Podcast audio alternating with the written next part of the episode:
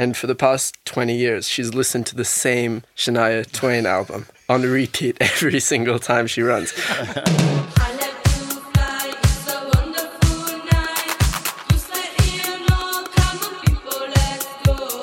Hello and welcome to the One Football Podcast. I'm your host, Ian McCourt. With every new season comes new hopes, new dreams, new shots of glory, new thoughts of making the world bow before you and wash your feet with their tears.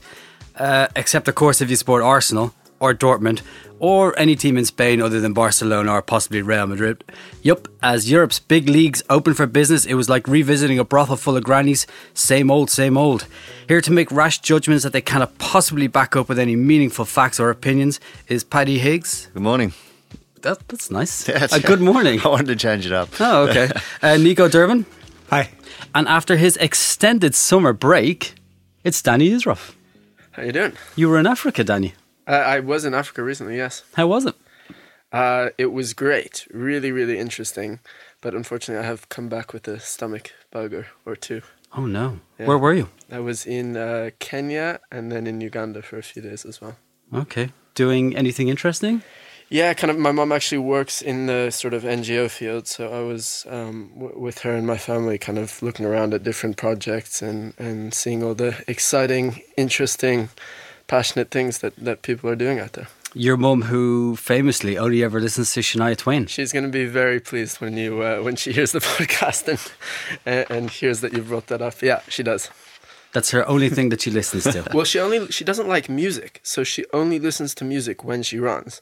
And for the past, I think, twenty years, she's listened to the same Shania Twain album on repeat every single time she runs, which is remarkable. But hey, she's um, she's she's fifty now and still running, so that's great. She's going to be even more pleased now that you gave away her age her on, age, a, on yeah, a podcast. Not doing so well. But does she does she does she listen in? Uh, she does listen in religiously. The problem is she's she's not super, super tech literate, so she doesn't always know when it's out, but she finds it eventually. Well, hello to Mammy Isroff. Yeah, dig up, Danny. There we are. Yeah. Well, it all sounds very exciting, but maybe not as exciting as Arsenal against Liverpool at the weekend, though.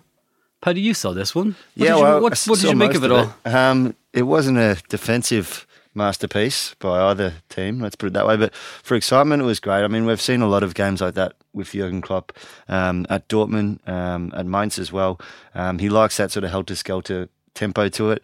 Certainly didn't like the defending that, that Liverpool um, brought along with it as well, but yeah, nice way to start off the, the season, at least from a neutral spectator's point of view. And the fans reacted with their usual bout of booing. The Arsenal ones. Yeah, the yeah, Arsenal yeah. ones. Yeah. They're a grumpy lot, aren't they? Yeah, but they always get, Arsenal always get off to a terrible start. I think they lost to West Ham last season, then a couple of seasons ago it was it was Aston Villa, if my memory serves me correct.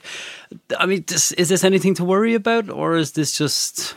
No, I mean, I think that probably the, the, the chief criticism is that they've been a little bit slow in the transfer market compared to some of their rivals. And, you know, I think the, the, the fact is now if you want to compete for the Premier League title, then you need to you need to spend money, and all the all the teams around them have, and Arsenal have not. And, you know, they, they played with two young centre-backs in, in Holding and Chambers, um, and uh, as a consequence... you know, weren't particularly solid down the back. So I think most of that frustration from Arsenal fans um, comes from the lack of movement in the transfer market.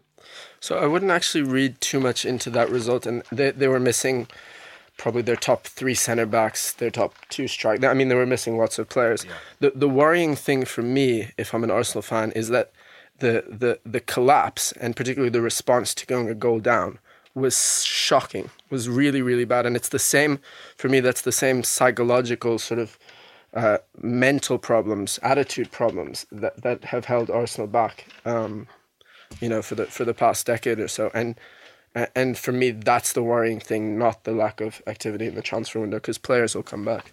And there's only one man to blame for that. Yes, same man to blame, exactly. That same man had some interesting post-match quotes. Let me read one to you. He said, "We paid for a lack of experience at the back and the fact some players are not ready physically to compete at this level." Surely that's an indictment of his own job, though, isn't it? That's that's what he's paid to do. He's paid to have he's paid to have the right players in, and he's paid to to make sure that they're all ready to go. Yeah, I mean, can you actually read the last part of that quote again? Just yeah, to, yeah. I'll give you the full thing, Paddy. Thanks. Yeah, yeah. "We paid for a lack of experience at the back, and the fact some players are not ready physically to compete at this level." Now, is that is he alluding to the players who actually played in this match, or is he alluding to players who actually were missing, or one like Xhaka, for example, who came on late because he obviously wasn't wasn't ready? So I'm not actually not actually sure he's talking about the players that he started, but perhaps the players that either missed or only came on as a substitution. See, I disagree. I think he's throwing his own players under the bus there. I think so, and I think it's a strange comment. Obviously, there are injuries and stuff, and you don't want to be going out buying players when, when people are coming back in a week, so I'm not sure you can blame him for for for not having the right players again. I don't really buy that argument, but it's such a strange thing to say after the game. I mean, imagine Rob Holding, how he feels, probably taking that quite personally, and he's going to be called upon again at some point in the season. He's going to, you know, have to show that he's ready, and if he doesn't feel like he has the full confidence of the manager, it's going to be a bit tricky. It's Wenger's policy keeps coming up every year, doesn't it, this transfer mm. thing? Where and you, well, where do you stand on it all? Because I, there's two things. I mean, you could see that he looks foolish after refusing to pay the money that Arsenal clearly have, or it could be that he deserves a pat on the back for trusting in the players that he has already. And I, I uh, Nico, you got a yeah. Let's let's go with you, Nico. You've got a you got a smile on your face. Well, I think that maybe maybe it is also the problem that the really big players that were that would be worth spending the money on, um, they don't go to Arsenal at the moment. Mm-hmm. Um, whereas the players that would come to Arsenal, they're just not worth the money. And that's when he decides, well, maybe I'm not going to spend sixty million on a mediocre player. thirty-five or thirty-eight, how much was it for Xhaka? Um, yeah, it was, yeah, it was, yeah, uh, that was pounds as well. That was yeah. pounds, yeah. Mm-hmm. yeah. Um, it's, from my perspective, already a lot. No Bundesliga team would have considered paying that amount of money for Correct. Xhaka. And they played against him for a year or two, et cetera. So I think there's a there's there's some reasoning behind him, but also a, maybe a bit he's a bit outdated, and he has to to understand that um, if they want to compete, they need some some new uh, players that are just more expensive these days. Paddy, you're nodding your head in agreement. Yeah, I think Nico's pretty much na- you know, hit the nail on the head. I mean, we looked at the Jamie Vardy pursuit that Arsenal had. Um, of course, Leicester, Leicester won the title last year, um, but this is still Arsenal we're talking about. And turned them down, and, and probably a pay rise as well um, to remain at, at, at Leicester. So um, it does show that perhaps they have slipped in, in the minds of a lot of players. It's embarrassing that they can't pick up a player from... From Leicester, isn't it? Yeah. Well, then the other way is to do it is is what, what Man United did, and just overpay. You know, so it's a it's a it's a it's a decision for the club to make. And while Wenger is there, they're never going to do it. I mean, if you were an Arsenal fan, you'd want them to overpay, wouldn't you? Uh, so many friends who are Arsenal fans have been calling calling for them to do that. It's just the lay of the land these days. It's the way things have to be done. If you want top top players, you have to, and it's not like they don't have the, the cash to be able to mm. do it at this point. I think that's the frustrating thing for Arsenal fans. But you see also overpaying is one thing, but it's dangerous. You know, if you overpay a player uh, um, and the salary, and he only joins your team because of the money, he's not going to perform. He's not that intrinsically motivated as Vardy maybe is at Leicester last season and the coming season. At the same time, just doing that with one player is tricky as well, because then he gets injured or whatever. Um, and doing it with two or three players, then you're again Manchester United. And um, it's a lot of money. It's a lot of money. One of the players they might be spending a lot of money on is uh, Mustafi, the German centre-back currently at uh, Valencia. But how much is rumoured there? I think it's I twenty-five mean, million? thirty million pounds, I think, is probably it could go up to. Yeah. What do you think of that, Nico? Well, he's a decent player, right? And and he's flexible. He can he can play pretty much every position in the defence. Um, but he's not worth thirty million pound either, if you ask me. Yes, this season's market, you have to pay that sum for a player like him. But, I mean, he's going to be good for them, but I just don't see him being worth that amount of money. You see, like Mats Hummels, um, he, he's traded um, for five million to Dortmund. Well, that was years ago, obviously. Mm-hmm. And now he's going back for thirty-five um, yeah, to Bayern Munich. Yes, he just had one year left, and it's his home team, um, so you can't really compare those two. But still, um, it's just it's more healthy. And instead, then those thirty million pounds. I mean, too much, Paddy? thirty million pounds for Mustafi? Um, I think it's the going rate. Um, actually, I do like Mustafi. He's never really found his place in the German national team because he's had Boateng and, and Hummels ahead of him. That's um, unfortunate, isn't yeah, it? So there's no shame in that, obviously. Um, but he's he's he's very headstrong. He's a, he's a good leader, very organised.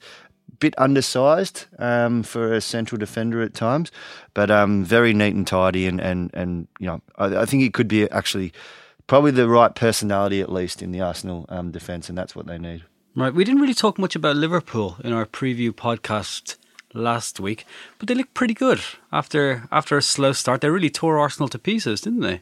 Van Allen looked good, Mane looked good, Coutinho looked good. How do we think? I mean. I mean, it's only one game, but how do we? How well do we think Liverpool can do this season? Obviously, there's some very, very exciting players in there, and I think uh, e- even within the game, you saw the, the, the struggle that Liverpool are going to face, which is consistency. So in the first half, to be honest, Arsenal sh- probably could have, should have gone in one or two nil up, mm-hmm. um, and and Liverpool were really quite poor. They didn't create much, weren't very dynamic. The passing wasn't good, um, and then in the second half, everything sort of clicked.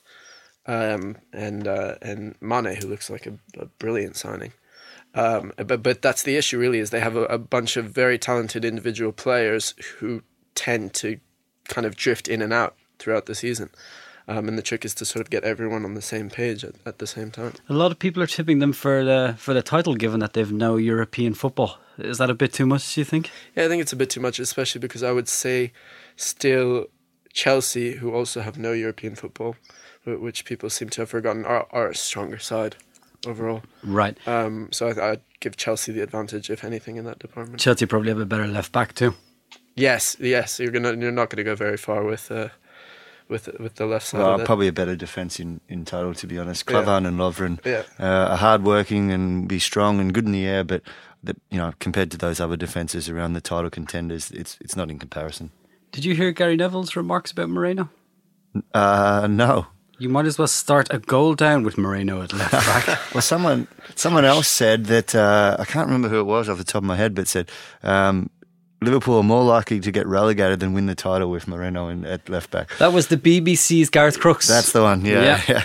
yeah. He's uh, a little bit over the top. Well, you know, it was quite tongue-in-cheek, but it just shows that really nobody rates Moreno at no. all. Talking about over the top, what about that um, that top knot that he was rocking?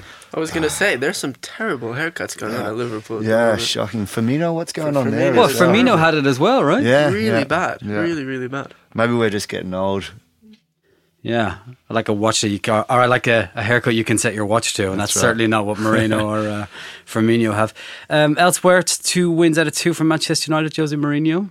Two goals for Zlatan Ibrahimovic. And there's two things I've learned about this match, or two things I learned from the match.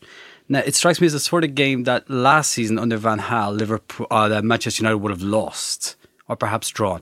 And in fact, I think they actually did lose to Bournemouth um, away last season. And secondly, some classic Mourinho mind games. He holds one Mata off in the Community Shield final, makes him look terrible, sticks him back out on the pitch. Player feels like he has a point to prove, scores on a fine goal. Man's a genius. That's how I conclude about Mourinho. He is a genius. I just want to return to your, your, your first point, where I think you really hit the nail on the head. Uh, it was the kind of game that they really didn't do much in the in the first half. Man United, they looked quite poor, um, and then they, they went a goal up. It, it was the kind of situation where last season you never really had confidence that they could hold the one nil lead. Uh, the, the difference this year is that with they have individual match winners in the team. So you have a guy like uh, Zlatan, for example, who can go and score a goal from twenty-five yards, uh, and, and that puts the game out of reach. You know, it leaves leaves sort of no doubt uh, uh, about about the victory. And, and whereas last season they only really had Martial who could do that. There, there's Zlatan, there's Mkhitaryan, there's there, there's going to be Pogba. And I think over the course of a season, those situations are gonna are gonna make a huge difference. A little bit of Rashford as well. A little bit of Rashford as well. Yeah. Yeah, yeah. I thought the defense looked great too. I mean, it's a it's a hallmark of Mourinho. I mean, that's the first thing he's going to come in and do, and make sure yeah. that they're. They're kind of solid there. Um, Fellaini and Herrera were quite good, which is strange because that's not a that's not a midfield pairing you would kind of assume would. would it's work weird, out. Isn't it? Yeah. yeah, yeah. But I thought Valencia was great down the right. Ah. Luke Shaw looked great down the left, back to his back to his usual self, and Bailly If that is how we're pronouncing his that, name. That is it, yeah. Yeah. Um, looks, looks to be a brilliant buy. Really solid at the centre of defence. Yeah, and obviously Smalling to come back in as well. So, um, yeah, some some good signs for United. Elsewhere, Manchester City, two one win over Sunderland. Not too much to get excited about. But, well, there is one thing I liked about Pep's first game in charge, uh, is that he had his centre-backs, or not his centre-backs, he had his full-backs tucking in to play centre midfield. Mm-hmm. So you had Gael Clichy and uh, Bakary Sagna. And noted Col- noted midfield generals that and they Kolarov, are. And Kolarov, of course, in the middle of defence too. So uh, just That, was, some that more, was interesting, wasn't yeah. it? You know what it was? And I thought it, it, it was an old uh, W M formation from, from the pre-war era. Nice. With, with the three two two three. Yeah. Uh, so it's kind of everything's coming back uh, full circle. Something's been re- somebody's been reading Jonathan Wilson. That's exactly right. Very nice. Um, and then there was the Joe Hart thing, who was made to feel about as welcome as a Russian at the Olympics. Uh It's the right decision, isn't it, to get rid of to get rid of Hart? Maybe not for Willie Caballero, um, but I mean, I, you know, I saw a, saw an image um, alleged, allegedly that, that Hart had reacted quite poorly to the decision and uh, had punched a wall, put a put his fist through a, a, some graphics in the in the in the city rooms. Um, so he hasn't taken it well from all accounts, um, and I think he's. Oh, there was always doubts that he was going to be the man for, for Guardiola. Um, he's just not that sort of goalkeeper. Also coming off a pretty poor Euros. Um, his stocks were particularly low. Um, I think it's pretty clear that, that Guardiola doesn't see him um, as the number one. As Claudio Bravo looks like he's on his way. Um, but the, I think the fact that... The oh, fact not, that he, not, not Ter Stegen? No, it seems like it's Bravo... You know, one of one of two Barcelona goalkeepers, um, but I think that the fact that he started Caballero um, really shows how how low uh, Hart stocks are in the minds of uh, the mind of, of Guardiola. So yeah, uh, I'm sure that uh, there'll be a few clubs in the Premier League who'll be, who'll be perhaps looking at to bring him in. Well, there was rumours of Everton. Yeah, yeah. I don't know. Can't really see that. Joe Hart's on a lot of wages. I don't know if, if Everton would be able to pay Yeah, Everton that. Have got a lot of money these days. But yeah. Also at the same time, he doesn't strike me as the type of guy who'd be happy to sit on the bench. So I think he'd be willing to move somewhere else, even if it means less pay to, to play. Well, Stecklenburg was good at the weekend, so maybe they yeah, don't. He was good, yeah, maybe sure. They don't need Joe Hart, sure. eh? Also, they don't need Yaya Toure. I mean, it was just he was. We talked about it last season. Mm-hmm. As the minute Pep was coming in, there was there was no chance for Yaya to, to stick around. Not looking good for Mangala, Boney or Samir Nasri either. Yeah, it hasn't looked good for Nasri for a few seasons. Ever since he bleached his hair. Yeah. Um, that, that's the sort of the main games from the weekend. Any other business that anybody would like to raise? Danny, I'm looking in your direction. Yeah, maybe just um, a, a word about Leicester. They um, lost. They, they they did lose, and they lost to the, the team that everyone has pegged to, to finish... in in last place in the Premier League, and they have no manager and thirteen fit players. It's not a good sign. Um, I think what people were saying is right. They, they lose a lot without uh, N'Golo Kante. Mm-hmm. Um, and honestly, I would be kind of surprised if they if they finished in the top half this season, to be honest. Ooh. Yeah, I, I think a lot of things really went their way last season. Um, one of the big things being momentum. And uh, I, I there's so many good teams in the Premier Well, so many... pretty good teams in the Premier League this season. Damo, can we mark that piece of uh, audio there? Um, just come back. We'll come back to it at the end of the season when Leicester have followed uh, or defended their title and won the Champions League, and, and we can just show Danny what he. Can, can we also mark uh, Paddy's audio over there and come back? Obviously, when, telling when, when Leicester yeah. don't do that.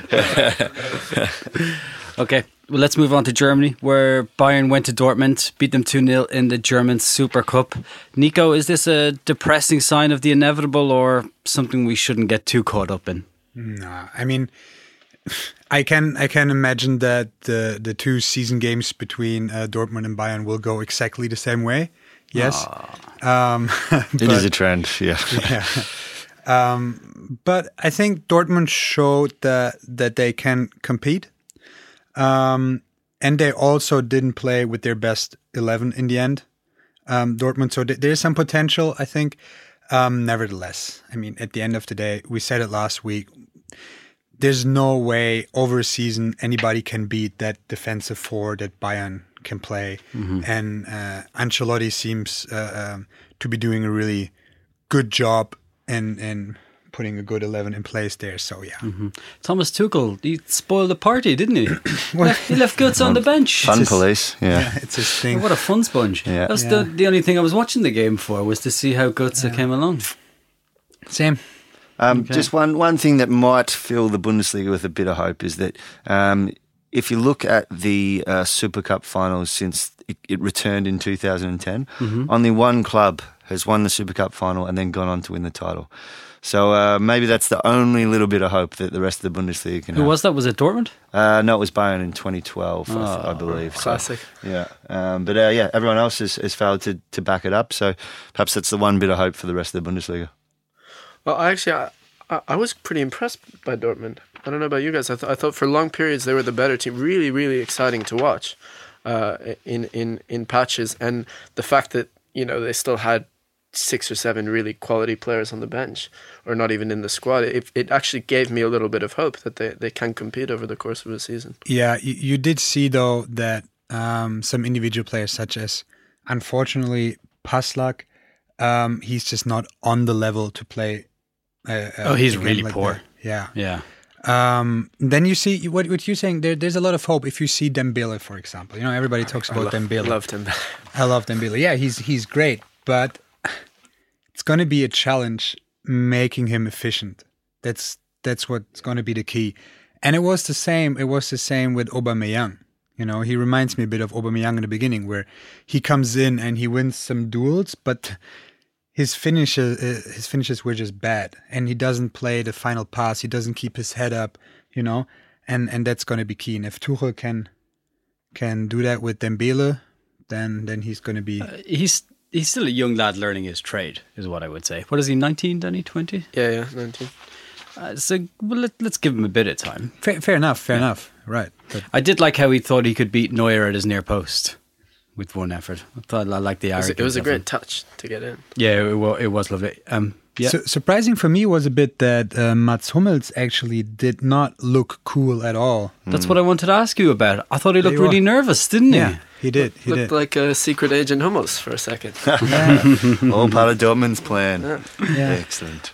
Uh, yeah, he was a bit off, wasn't he? For a man who so famously keeps his cool in yeah. football. And he, he shot his own man in the back when he wanted to clear the ball, and the ball got, got deflected and dangerous again. And yeah, he let Aubameyang through when he lost the, the curve of the ball as well. Exactly. Um, yeah. I'm I'm sure he'll be okay, but uh, probably not the best of returns. Yeah. Did you hear what uh, Karl-Heinz Rummenigge had to say about... Uh, about uh, Hummels going back and getting booed by the fans? No. He said, "Ingratitude is the world's wage. It's a disaster that someone who gave everything for the club is booed like that." Wake up, Kalle. Wake up. I think in the current climate, uh, Karl-Heinz, if you're listening, you might want to uh, rethink your definition of disaster. Anyway, all this talk of, uh, of Bayern and Dortmund, the other big news this week, oh, Lukas Podolski. He's no longer the Germany's most famous cheerleader. He's retired. Oh, that's on. a bit harsh, isn't that's it? That is harsh. Just a little bit harsh. I mean, one hundred twenty-eight games, yeah, exactly. one hundred twenty-eight games, forty-eight matches, World Cup winner. Yeah, and he's immensely popular in Germany. Yeah, he, he has the third most appearance uh, for the German national team, and the uh, third most scored goals actually yeah. in German national team history. How He's many, a legend. How many Schlager songs have been written about you, Ian? Oh. oh. Which song do you mean? Do you want to sing it? No, I'm not going to sing it. We'll do that at Oktoberfest in yeah. a couple of weeks. Um, how's he going to be remembered, Nico? Ah, he's going to be remembered um, at the back of my um, World Cup winning shirt, actually, I decided. Yeah. Sorry, what's this? Yeah. You're going to well, get him on the back I, of your World Cup winning shirt? Yeah, yeah, exactly, exactly. Okay, but in general, not just you. How do you think by the German, pu- not just by the German public? Everyone, everyone's going to get it's his all name. It's all about you. Sure. Yeah. How do you think? How do you think he'll be remembered? Quite fondly, I imagine. Uh, yeah, he he's a legend. I don't know. Like there's so many things. It's not just his quotes. It's just his uh, personality. He's the funniest, most authentic player um, that I know of the recent years, and.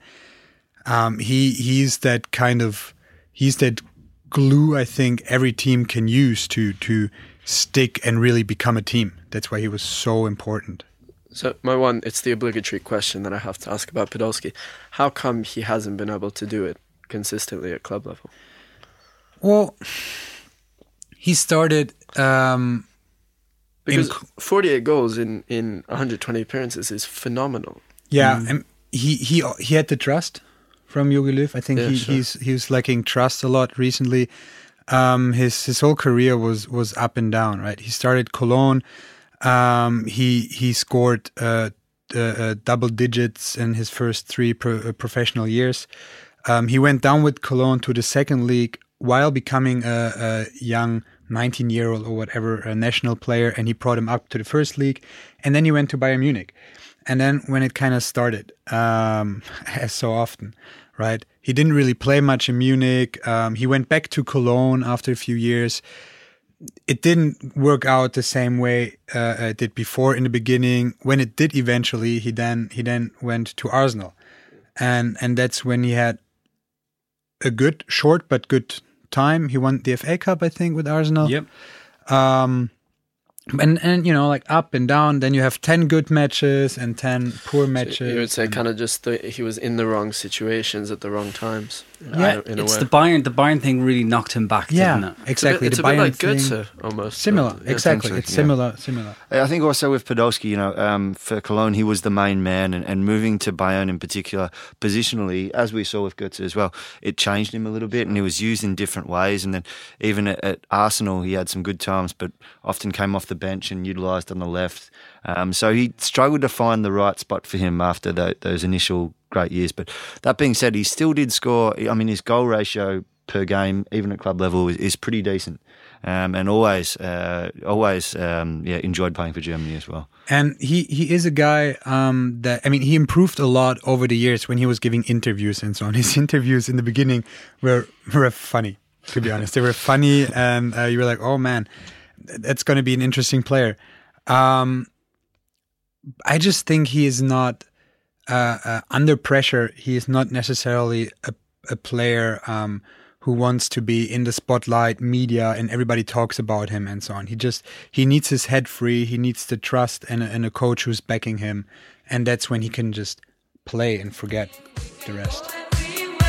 Download OneFootball, the most comprehensive football app in the world. From the sale of Milan to the sale of Higuain to the sale of Pogba, it's been a busy, busy summer in Serie A. And here to talk about all that is Oliver Fischer from Sempre Milan. Oliver, for those who missed out, maybe you could let us know where the deal to sell Milan stands right now. It seemed to be all signed and sealed a while ago, but as, is that still the case? Well, to be honest, none of us really know here at um, here as Milan supporters. You know, we've been kept in the dark about negotiations for... for a long time now. Um, Silvio Berlusconi keeps releasing statements, reiterating his intentions to sell the club. Um, all we know is that a preliminary agreement has been signed, which means that um, there is a period of exclusivity between the two parties who are negotiating the sale, which is a Chinese consortium and uh, Fininvest, which is the financial group which currently owns the club. Um, and that means that things are heading in the right direction. But none of us know, as supporters, how long it will be until the, the proper agreement is signed. Um, all we know is that a statement was released confirming the um, the aim to complete the transition of ninety-nine percent of the club's shares to um, to the Chinese consortium, and with that comes the guaranteed uh, investment over three years of three hundred fifty million euros into essentially making the squad better. So obviously, if, if it does happen, then it's a massive thing for the club. Um, everyone really appreciates what Berlusconi's done, but it's time for change because I don't think he has the money anymore to put into the club to keep us at the top level. So, um, yeah, that's where we're at at the moment. I think it'll be a, a tense few weeks um, until we see that the, the deal is done. But, you know, there's been all sorts of rumours online that it might not be until November now, which would mean that we wouldn't have the best squad going into the new season. Um, so it's all been a bit long and drawn out, but you know we're hopeful it'll get done eventually. That's quite a complicated. Uh, that's quite a complicated deal they have there, then. Mhm. Yeah. And uh, the one I'm sure the fans would be eventually happy about if it went through, it, given that you know that amount of money invested in the squad could really reboot Milan. Yeah, we need it basically. Um, Like I said, the, the general consensus is that Berlusconi seems to have run out of money, and that seems like a ridiculous thing to hear, because obviously all you see is about his, you know, his private life and his expensive yachts and his parties and stuff. But um, quite frankly, you know, he, he, he doesn't seem to have the money to put into making this squad back to an elite level. Um, and he's been looking for external investment for a while. There was talk of um, a, a different Chinese businessman uh, called B. Tishalbal taking over last year, and that didn't end up happening. Um, so we need we need um, we need this squad overhaul. We need we need the cash investment. Um, it seems a little bit a little bit hollow, considering it is a team that has been built on developing Italian talent and and building teams that way instead. But you know, quite frankly, if, if we don't get this money, we could be looking at the bottom half rather than getting back into the Champions League, and that's just not acceptable for a club of this size. Oh, it's really that bad, do you think? Yeah, honestly, it's there is still that that that small um, that small element that says that there is still a, a big attraction to the club, obviously because of the size of the stadium, because of the brand, and all. all that kind of thing. You know, being able to lure in players like Carlos Bacca for a start from a from a Europa League winner and a Champions League um, qualified club like Sevilla was, was a big signing last summer. Um, but ultimately now we're, we're in a position where um, we're not able to recruit the players in areas that we actually need. You know, there was rumours that we were in for Benassia Um, from Bayern, and we've been in for Mustafi and Moustacho from Villarreal because we desperately need a centre-back. Um, but but none of those have happened, uh, and they've ended up, well, Mustafi looks like going to Arsenal, Benassia went to Juventus, and that's the kind of thing that we can't compete with. At the moment, we can't offer European football, and um, it's a slippery slope if, if we keep missing out like we have done the last couple of years, you know. How are you feeling about um, Vincenzo Montella coming in then? I mean, he impressed during his time at Fiorentina, but didn't quite cover himself in glory at, at Samp, did he? Well, that's the thing, you know, the Milan fan base has a tendency to massively overreact. And, um, you know, fact to facts, Montella with Sampdoria last season, he lost his last three games of the league ten nil uh, on aggregate, and that is not the best record to come into a job like Milan um, on the back of. But you're right, he did he did a really good job at Fiorentina. He completely overhauled their style of play. Um, he used about five five different formations in, in his time there, and he switched it up regularly.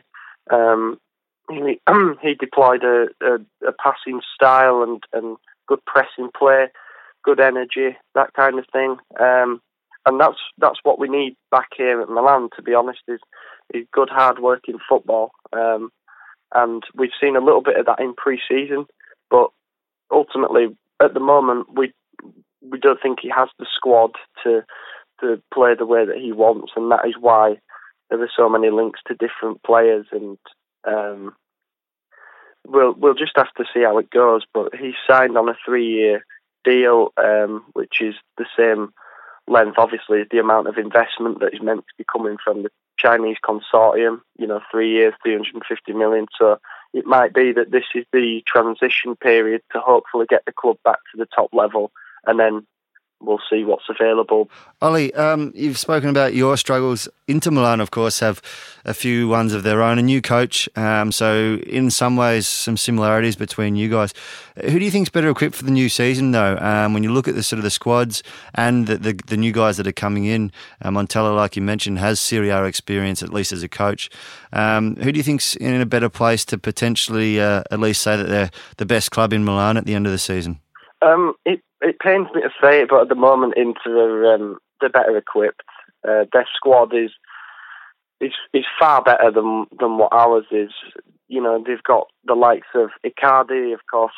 We'll see if he stays or not. Um, Jovetic, uh, Kondogbia, Murillo, who's going to be a star. Perisic, it's Brozovic, Candreva, who they've just signed from Lazio. They, they've got a they've got a much better squad than what we have. Obviously, they've they've had their own turmoils over the summer with the departure of Mancini, after what appears to be a fallout between uh, himself and the new ownership there. Um, But on the field, I think I think they'll do better than what we do. Um, the the big news, of course, was was Juventus during the summer, the buying of Higuain and the moving out of Pogba. But there's there's nobody that can really stop them, is there? No, not at the moment. Absolutely not. It's they've lost a big player in Pogba. Don't get me wrong, um, and I think that I think that his levels of energy and the way that he plays under Allegri are going to be uh, quite difficult to replace. But um, they've certainly made a, a, a great signing in Pjanic uh, to try and you know reinforce the midfield, um, and some signings that have gone under the radar a bit as well, like Marco Piacca and Benashier and Dani Alves coming in on a free transfer. Those are all great additions to the squad as well. Uh, obviously, they need a bigger squad than than the likes of Milan and, and Inter, because they'll be in the Champions League and they'll likely have a deep cup run. But um, their squad is just head and shoulders above everyone else in the league. Uh, and that is something which is it's both concerning for, for fans of other clubs like myself, but in a way, it's also, it just creates a situation where you've got to stand back and say, you know, you hold your hands up and say they've done fantastic business. Um, and they deserve to be head and shoulders above everyone else, really.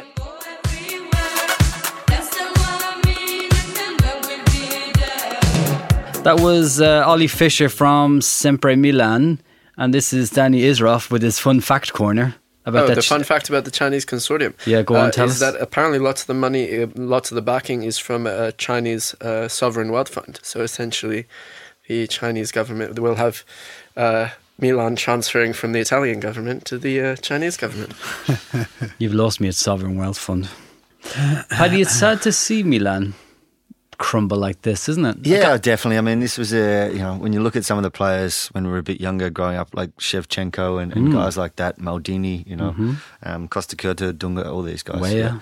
Yeah. Um, it was just, a, that was an incredible batch of players, and that's why they were so good. And, and now you look at the, the players that they've had to get, you know, like uh, towards the end of last season, bringing back Kevin Prince Boateng and, and Balotelli for, to sit on the bench and, and, you know, look after their haircuts. It's a completely different Milan these days, um, and it shows how they've slipped. So, I mean, it's it's hard to see a club that storied, you know, not fall into their hands, but, you know, f- become a, something that we always expected that it wouldn't. Mm-hmm. Uh, but at the same time, as as Ollie sort of, you know, said, that they need something like this. They need this this injection. Otherwise, yeah. it, it will fall away, and, and more rapidly than it has done. I just, I remember, I mean, I grew up on Serie A, when Serie A was the most glamorous league around. I just find it sad to see that Milan can't keep up the standards of what they had, like Donadoni. Was it Donadoni? Even as recently as ten years ago, I mean, yeah. they were winning that. They had an unbelievable team. Sure. It kind of yeah. just all fell apart. Yeah. Talking of falling apart, well, Serie A is falling apart, isn't it? Bit of a joke now. I mean, nobody's. I mean, nobody's going to beat them. Like, if you buy Higuain, the best player from your biggest rival, it's a bit silly. I mean, it's a bit like the Bundesliga. It, it is, and the Bundesliga is a good comparison, because they, what they've done, I think, is they've they've essentially taken the Bayern Munich approach. And I think, I mean, the truth is that they're winning the title, you know, regardless, without Higuain, without Pjanic. Uh, I think their their idea here is to sort of not even pay any attention to the league. Yeah. Still win the league and focus absolutely everything on the Champions League, um, which it, it it's just crazy that a, a club can, can actually do that. Mm, absolutely, it's it's. I mean, it's the it's the holy grail now for Juventus to, to win the Champions League. They consider the Liga just a fait accompli. You know, it will happen. That's an interesting question. Who do we think will win the Champions League next season? Should we save this for another podcast? Maybe. I haven't really Ooh, thought about it. Yeah. That's a tough question. Yeah. Let's save it for another podcast. This one's getting a bit long. Mm. Yeah? Okay. That's all from us today. My thanks to Paddy, Nico, Danny, Ollie, and our producer Damien. You can hit us up on Twitter and Facebook at OneFootball to let us know what you think of this week's episode, or if you've got any questions for next week. Thanks for listening. Bye.